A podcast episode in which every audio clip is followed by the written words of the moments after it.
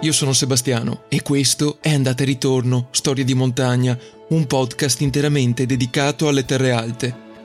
L'ho pensato per restituire qualcosa a un territorio che mi ha dato moltissimo, ma anche per tenerti compagnia. Grazie per aver schiacciato play e buon ascolto.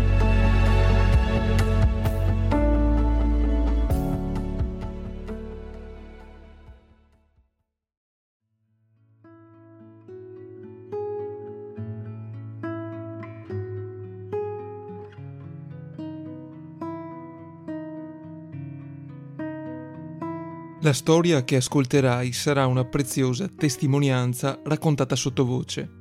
Per la prima volta non sentirai un sottofondo musicale, perché la colonna sonora di questa intervista ce l'ha regalata l'ambiente del rifugio Pradut, un avamposto friulano che si affaccia sulla vallata di Clout. Saranno i suoni dei pascoli ad accompagnare la voce di Angelo, rifugista nelle Dolomiti friulane, nonché amante di un territorio tanto affascinante quanto selvaggio. Infine, i campanacci degli animali e le cavalcate di 25 asini ti faranno immergere completamente nel contesto. All'alba dell'estate 2023 la pianificazione di questo podcast è in fermento. Ho un obiettivo, uno e uno solo, che si percepisca o meno. Non voglio mollare. Mi piacerebbe intervistare rifugisti e rifugiste e vorrei riuscire a portare le loro testimonianze all'interno di un progetto che ormai mi ha completamente coinvolto.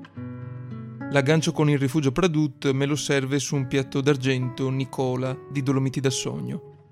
Mi gira il contatto di Angelo nella seconda metà del mese, quella in cui ci si comincia a rendere conto che l'estate sta iniziando. E finalmente sono 40 giorni che l'Italia è attraversata da perturbazioni fortissime capaci di scaricare a terra un inferno d'acqua. E la situazione ha già oltrepassato la soglia, delicatissima, della sostenibilità. Sembra però che ci sia uno spiraglio di bel tempo e allora ne approfitto per chiedere informazioni sul Pradut e sul rifugista che lo gestisce.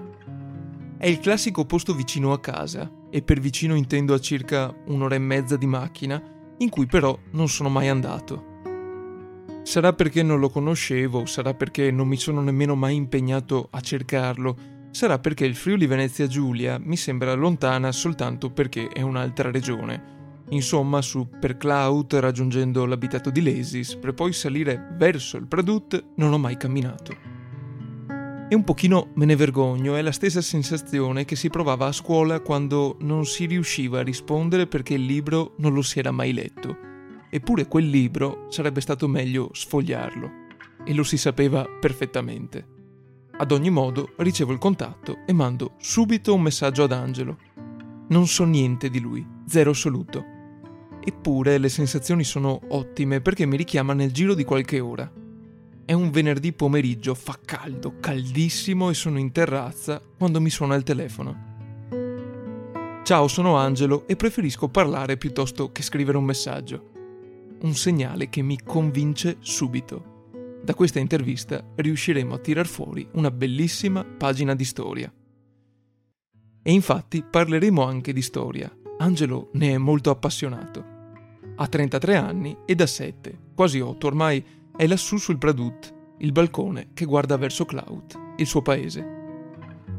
Ma io questo ancora non lo so, dalla voce non riesco a dargli un'età precisa, ma da quello che mi racconta riesce a farmi immaginare il rifugio e il contesto in cui è immerso. Non ci penso due volte e ci diamo appuntamento per le settimane successive.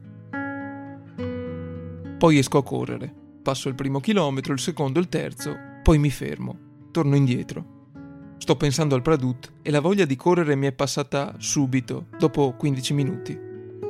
Sarà l'afa, non lo so. L'unica cosa di cui sono certo è che devo rientrare a casa. Provo a richiamare Angelo, ma ormai è ora di cena. Non risponde, probabilmente è impegnato. Allora gli scrivo. Ciao Angelo, già che ci sono, salirò domani mattina. Vengo a conoscerti, poi decideremo la data dell'intervista. Sarò lì alle 9, più o meno. Vieni su, ti aspetto.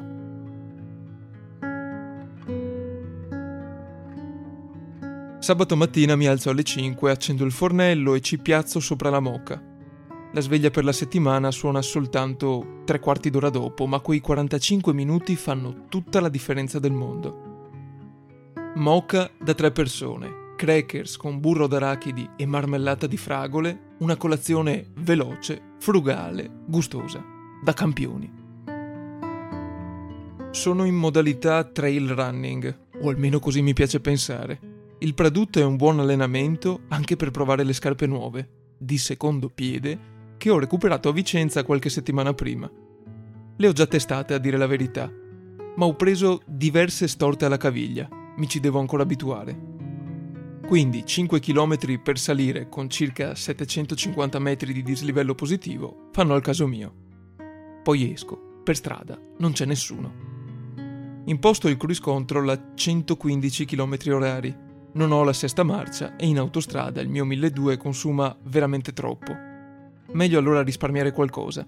La benzina costa meno di qualche mese fa, ma 1,8 euro al litro di media sono comunque tanti. Sul Garmin ho scaricato la traccia che parte dalla frazione di Lesis. Il sentiero è il CAI 960A. A chi volesse ripeterlo, non sottovalutate le tempistiche, la strada non è tanta, ma è ripida e non troppo omogenea. L'obiettivo è arrivare al rifugio in circa un'ora, un'ora e 15 minuti. Parcheggio la macchina a circa un chilometro e mezzo dall'Esis e dalla partenza del sentiero. All'ingresso della valle c'è un ticket a pagamento di 5 euro al giorno per le automobili. Ho voglia di far girare le gambe e mi sembra anche una buona scusa per risparmiare il biglietto. Quel giorno fa un caldo bestiale. L'Esis lo passo in un bagno di sudore. Mi ci fermo un po' per fare qualche foto. È veramente stupendo. Il torrente Cellina divide l'abitato dal versante della montagna che conduce verso il Pradut. Per attraversarlo c'è un ponte. Costruito nel 1911, il Ponte del Capitano è il richiamo alla strada degli Alpini che passava e passa ancora proprio in queste zone. Un simbolo alla memoria della Grande Guerra e delle fatiche di un tempo prima che la zona assumesse una rilevanza strategica per scopi e fini bellici, esistevano soltanto sentieri. Il silenzio di queste vallate dimenticate venne scosso da questa tragedia prima di sprofondare di nuovo in una dimensione molto intima, ma con tanta voglia di farsi apprezzare e conoscere. Sono sensazioni che percepisco anche a poche centinaia di metri dall'arrivo, quando incontro un signore. Si chiama Luigi, ha 83 anni. È da solo quella mattina, con almeno 30 gradi alle 8 e mezzo, quando sbuco nell'ultimo tratto di sentiero che conduce al Pradut. Facciamo l'ultimo pezzo di strada assieme. Sono estasiato dal vedere questo uomo che non si stanca di parlare nemmeno in salita, con scarponi che pesano 4-5 volte le mie scarpe da trail e uno zaino che non riesco a capire cosa contenga, ma molto più voluminoso e importante rispetto ai miei 6 litri ultralight. Mi racconta di come si sia trasferito a Torino circa 60 anni fa, di come abbia fondato un club in città, di dove abbia svolto il servizio militare prima di tornare in paese. Nel 1963 era in zona quando accadde il disastro del Vaillant, ma non ci soffermiamo più di tanto sull'argomento. Luigi mi fa invece capire quanto ami le sue montagne e le vallate selvagge che circondano i paesi di questa porzione di Friuli Venezia Giulia. Arriviamo al rifugio. Angelo mi accoglie e mi offre da bere. Lascio Luigi seduto al tavolo. Sorseggia una bionda schiumosa nel salone d'ingresso. Il rifugio è bellissimo, la posizione è favolosa e Angelo mi sembra proprio una brava persona. Una sensazione che confermo e sottoscrivo. Fissiamo una data, poi mi preparo per il ritorno. Attraverso un pascolo e un pastore dell'Agorai fa subito capolino per verificare che tutto vada bene. Non abbaia, si limita a fissarmi. Poi giù, fino alla macchina. Al Pradut ci tornerò il 18 luglio, o almeno ci proverò, perché quel pomeriggio verrà giù di tutto una tempesta di grandine evento mi costringerà a fare marcia indietro, una volta arrivato a Fortogna, poco prima di Longarone. Con quel tempo, meglio lasciar perdere. Non si può salire nemmeno in macchina. Cerco con Angelo una terza data disponibile, da raggiungere possibilmente dopo aver concluso il turno di lavoro.